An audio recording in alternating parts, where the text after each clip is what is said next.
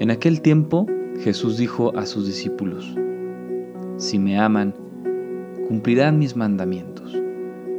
Yo le rogaré al Padre y Él les enviará otro consolador que esté siempre con ustedes, el Espíritu de verdad.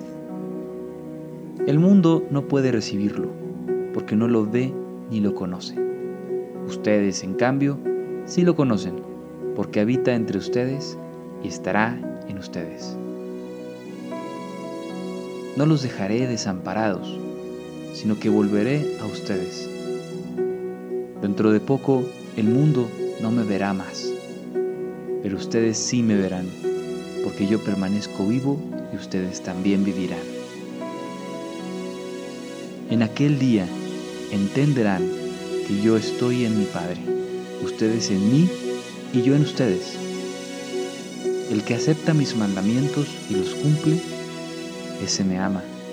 Al que me ama a mí, lo amará mi Padre, yo también lo amaré y me manifestaré a él. Palabra del Señor.